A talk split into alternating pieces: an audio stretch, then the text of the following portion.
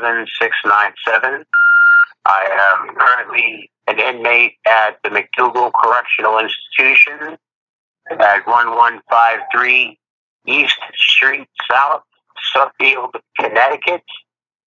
Um, I have had uh, uh, an array of legal issues that are outside of my conviction, which is a whole different story. That's being still, I have a habeas to go to in a couple of months, and I'd rather not get into that. But I would like to talk about how my stepdaughter uh, in Harris County, Texas, that's Houston, um, neglected to tell me that my wife, her mother, had passed away in 2013 while I was incarcerated, and she didn't tell me that my wife passed away until 2020. She had sold two properties of mine by forging my name and obviously having my signature notarized in the Harris County probate um, and recently in 2020, she again forged my name and had it notarized to illegally sell some publicly traded stock worth over ten thousand dollars. And my uh, basic fundamental question to this is how does an indigent inmate obtain legal representation when they are the victim of federal crimes. And it's been two and a half years, 175 certified mail letters, packages sent out to all sorts of federal agencies, the FBI, the Department of Justice in Texas, in Connecticut, in Washington, D.C., the Securities and Exchange Commission, I have receipts from them. I have written to um, the Harris County District Attorney. Her name is Kim Ogg, O-G-G, and I have not heard not heard back from any of these people, with the exception of the Connecticut Department of Justice, in which Attorney Leonard Boyle wrote two sentences. This happened in Texas. We are not investigating. And end of story. The Harris County Probate Office, court number four, Attorney Vasso said, You're not the first one that this has happened to. You just have to find a probate attorney in Texas and a defense attorney in Connecticut, and they will proceed with what they can. I have filed a contest of will that has been signed and paid for. So the statute of limitations, if anybody's worried, the statute of limitations in Texas on something like this starts when the fraud is discovered, not when the fraud actually takes place. I hmm. discovered it in 2020, and I have by she, Attorney Basso, the staff attorney at probate court number four in Harris County, has told me that all of that paperwork is filed. They know about it, just like everybody else does. All these other different lawyers and prosecutors and every county sheriffs and state police in Connecticut and district attorneys and attorney generals, everybody knows about it. But until I can find a lawyer that is willing to do something about this, absolutely nothing is going to happen. Uh, recently, I have talked to an attorney that works for the state of Connecticut at a very high level, who informed me that it is up to the district attorney in Harris County if they want to prosecute, which kind of makes me a little ill at ease because whenever I talk to an attorney in Texas, and there's been many, I have lots of uh, letters saying, sorry, we can't help you. They are very, um, I'm not, I don't want to use the word discriminate, but they are not very friendly toward a the blue state of Connecticut, which I don't mind because I'm a South Floridian, the beach part of Florida, not the part near the capital, like way up north. I am a beach, long-haired beach freaky person. I don't get into all that weird red and blue stuff, but apparently Texas is like Connecticut, and I'm pretty sure that Connecticut's not real fond of Texas either, which leaves me in a big limbo here. But getting back to my point about the district attorney, he said that they don't have to prosecute the case. Forgery and fraudulent use of a notary stamp to sell properties that are probably worth uh, maybe two hundred and fifty thousand dollars, much less the ten thousand plus dollars in stock that was sold. If that's across state lines, I'd led to believe that that's a federal crime. This attorney that I talked to recently said it's more of a civil case, which call me naive or most likely ignorant because I have no clue what they're talking about when somebody, you know, forges. If I forge something and have a notary stamp, there's two people, two people that are in trouble. Okay, so back to where I was. Um, yes, uh, how can a district attorney, when and when I presented these this, these questions to the uh, attorney that's in the upper echelon of the uh, state of Connecticut's hierarchy here, he was very got he got a little bit upset because I presented the argument as such. If the district attorney chooses not to charge or indict my stepdaughter for forgery, fraud, I don't know, some people have called it wire fraud. I'm not sure the exact terminology, real estate fraud, what have you. If she, if Kim, the district attorney Kim Ogg, chooses not to charge, indict, or indict her, or whatever it's called, and somebody else does the exact same thing, can't that person's defense attorney say, well, you never charged Lori Licknerowicz with the exact same crime when you have written documentation from the company that sold the stock on her behalf that said that we were duped and Mr. Hall could not have been in Texas to have his signature and notary stamp because he was in prison in Connecticut. That's a pretty tight alibi.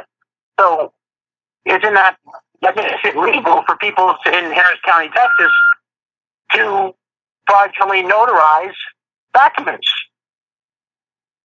And he, I said, if that happened here in Connecticut, well, how would that happen? And he, of course, automatically, that would never happen in Connecticut. But he got very upset at the idea that I was asking these types of questions, which I'm not sure he wanted to answer because I was on the phone with him. It was the first time I'd ever talked to him, and he wasn't sure who I was. Possibly, I'm I'm assuming, which I shouldn't do. But when you present a lawyer with questions that they don't feel comfortable with, they get very upset. I've learned that from my experience in the criminal justice system, much less these, you know, this what they call a civil problem. But I, I wish that I had anybody that could tell me the difference. How does a criminal act turn into a civil act? Uh, obviously, I'm very ignorant about this, and it's in Texas, which has a whole different set of laws than most everyone else. They were a country all by themselves. If people who are not can remember that, but yes. Back to the fundamental question: How do I get legal representation being an inmate when I am the victim of federal crimes. That's that that's one of the things that, that I'd like to know. Um, I am in MacDougall Correctional Institute in Suffield, Connecticut. If anybody's out there listening, my name is Jeffrey Hall. Three nine seven six nine seven is my inmate number. Um, with that, there's a few. Uh, there's other things here in Connecticut, David, that he didn't want to answer either. Like I, before you are, it's in 2014. I also tried to vote while I was incarcerated. Before you're convicted of a crime or a felony, you can vote while you're in jail. That right was not given to me. There was a big problem that had happened, and it follows me to this day. It's a State of Elections Enforcement Commission file number 2015 003. And every, I have recently seen a person who's involved in that back in 2014 that has been transferred here. She is in a very uh, high position in this institution, and things could start getting a little bit more tightly here because of her involvement in that election uh, election violation that, occurred before I was convicted of the crime I'm here for. And it bothers me, it worries me a lot, especially getting this close to my habeas hearing, which should go off without a hitch, which was one upside to talking to the gentleman that I talked to today after uh, he, he looked at a few of the documents that I sent him. And I should be exonerated in the very near future, which brings up a whole another can of worms. Uh, if I'm allowed to um, pursue this on the outside, what what's going to happen then? I don't even want to think about that. But in the meantime, I don't want anything to happen to me while I'm in prison.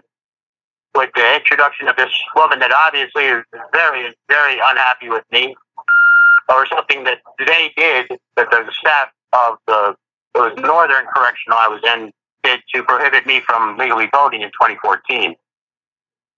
Which you know I have enough mental health problems just trying to get myself together so when I go to this hearing in a couple months I'm going to be okay. Much now I got to worry on top of everything else about what this woman's going to try to you know make try to make my life a little bit worse. And I'm surprised that I've gotten this far with keeping my sanity with everything going on. And I don't know what I'm going to do when I get out of here. Probably be homeless, but that's okay. I can, I'll figure that out when that happens. But if that happens, so uh, and um, if anybody is listening, if anybody out there is uh, hearing me and knows that anybody that could help, I can send you this documentation of everything that I have talked about. Um, my gracious host, Mr. Lemaster, could verify that I he has the documentation also. Mm-hmm. That you know, I'm not I'm not just blowing smoke out out of the tailpipe here or else he wouldn't put me on the radio station. He wouldn't have put me on this podcast if I wasn't, you know, if he didn't have authentication of the crazy things that have happened. Especially, you know, nobody believes a person that's been in jail for ten years has been convicted of first degree manslaughter that has never ever in his life been read the Miranda warning. But he's, I've got the judge's own words that I have not been Mirandized. Being somebody that is out possibly out to make your life a little bit worse for wear is not real good for the mental health of myself. But I, I can stay cool. Like I said, I'm a I'm a beach guy from South South Florida. I'm very laid back. But I wish there was somebody that had qualifications in this institution that I could talk to as far as helping with my mental health issues. But once they found, once I showed them all the evidence of the violations of my legal mail and HIPAA law medical correspondences, they deemed I was not paranoid, not a paranoid schizophrenic. So they don't want to, no mental health people here want to talk to me anymore because I don't have a mental health issue that's up to the caliber that some of these other inmates that are vastly much, much worse off in the mental health department than I am. But it's just like my criminal, uh, just like the civil case or criminal case here, it's not bad enough to warrant anybody's attention. I mean, hmm. two pieces of property for two hundred fifty thousand dollars, and you know, ten thousand plus dollars in some stock. That's a lot of money for me, man. oh yeah, oh yeah. but I mean, if I did have a mental health issue, then somebody, but they don't even, the people, the mental health people here aren't even mental health specialists. I think that they're, they you know, went by the Home Depot and said, hey, buddy, you need a job? And they said, yeah, I need a job. And they said, okay, come on, you're going to be a mental health specialist in a prison in Connecticut. And I think that's the only qualifications that's required, you know, to be a mental health person here.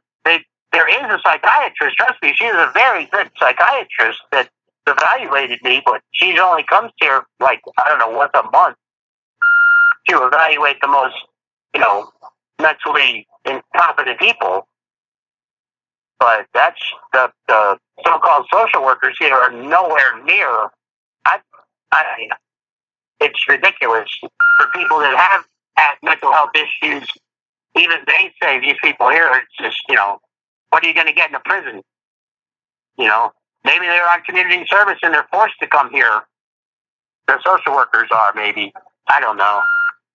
I think the dentist is for sure, but I'm sorry, I shouldn't say that. anyway, um, do you have any questions for me, uh, Mr. Lemaster? Yeah, with that, uh, do th- are they young, like the social workers and stuff? Oh no, one guy's probably in his upper seventies. Oh, do you think the other guys? Yeah, the the other guy's at least in his upper sixties. Okay, because I know I've read sometimes like some prisons and other places that they actually bring them in like right out of when they graduate. And for them, do you think it's where they're older that maybe they're just kind of like getting closer to retirement, just kind of don't care in a sense anymore? Oh, I have the the only guy that I spoke to about about this um about my stepdaughter and her things. He told me the best thing for me to do about it is just to forget about the forget about the whole thing because there's nothing that I can do about it, and I'm needlessly barking up a tree. And I said, "This woman's so all my stuff." And he says the first step in recovery is letting go. That's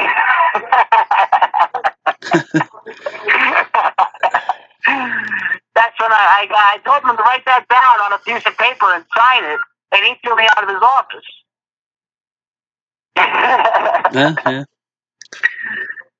And as far as there is, there is a younger guy here, but I tried to get him. I tried to get to talk to him. He's a he's a veterans assistant. He's a he's a uh, uh, ex-marine. But since I wasn't in armed combat, like in Iraq or um, um, Afghanistan or anything, I was only in Germany when I was in the army. They said that it doesn't. I couldn't. I couldn't have him as a counselor. He's a younger guy, and a lot of the veterans that I know like thinking he's good, but since you know his plate's full with the combat PTSD mm-hmm. uh, guys, that I but once again I don't meet up to the standards to get that type of help if you can dig it.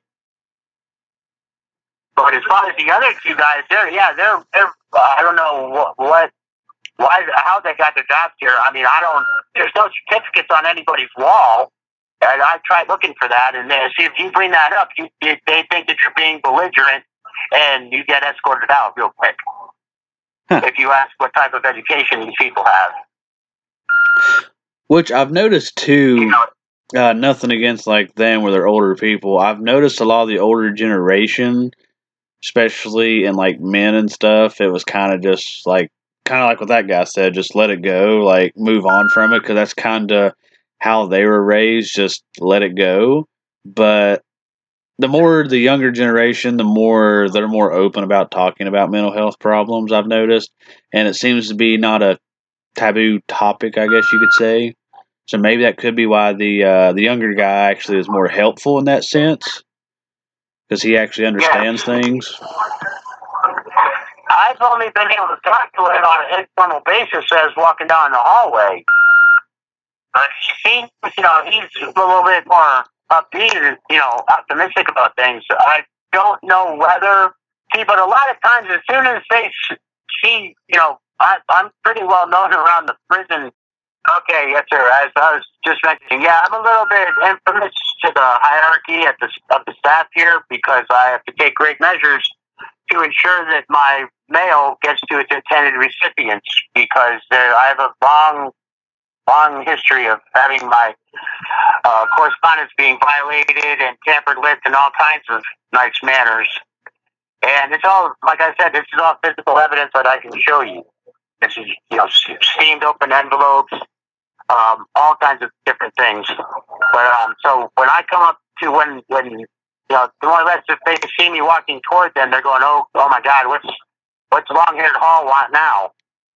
And it's it's to the point where you know you can't really. There's so many different things that people say, you know, about me. I'm sure because some of the other staff have told me this. but you know, it's like, what is he? What is he going to try to say now? Mm-hmm. And they, you're already on the defense when I bring up a, an issue such as trying to call uh, the chief division counsel attorney Anthony Costanza down in New Haven for the FBI. And these, you're allowed to make legal calls. So, I mean, you can call any lawyer you want. I can call Judge Judy if she'd give me her phone number. But I'm not allowed to call this attorney because he works for the FBI, which is completely out of the rule book. But I, they see me, I, I write grievances about these things. And everybody's just like, what? Why don't you get it through your thick skull? You're an inmate. You can't talk to the FBI. And I'm like, but I'm, well, I don't understand why not. And they just throw their hands up in the air and just look at me like I'm, you know, I just grew a third head out of my butt or something, you know? it's, I hate to say it like that, but they do. I, I don't understand. Even some of the inmates, they look at me like I'm crazy. You know, wow, you know, but so when I, I'm not, they're already on the defense when I walk into an office and ask certain things like, you know, can I have a little 20 minute session with somebody in the mental health industry here that actually has a degree in something? So if it's kind of hard to get any kind of actual help, which brings me back to the fundamental question: How does an inmate find legal representation when they're the victims of federal crimes? I can't even get a shrink here to talk to me about something because I'm not that bad. I've been tested. I'm not crazy, so they don't care. Hmm. but that's hopefully somebody out there will hear my call and send me a letter at MacDougall 1153 East, East Street South, Suffield, Connecticut 06080. Um, I thank you very much. My, uh, I appreciate very much, Mr. LePay, Mr. Lemaster, for allowing me on your show, and I hope that you will contact me if anybody does uh, shout out to you about me. Oh yeah, yeah, I will. If you have any other questions, I got about five minutes. Um, um what do you want to come out of all of this?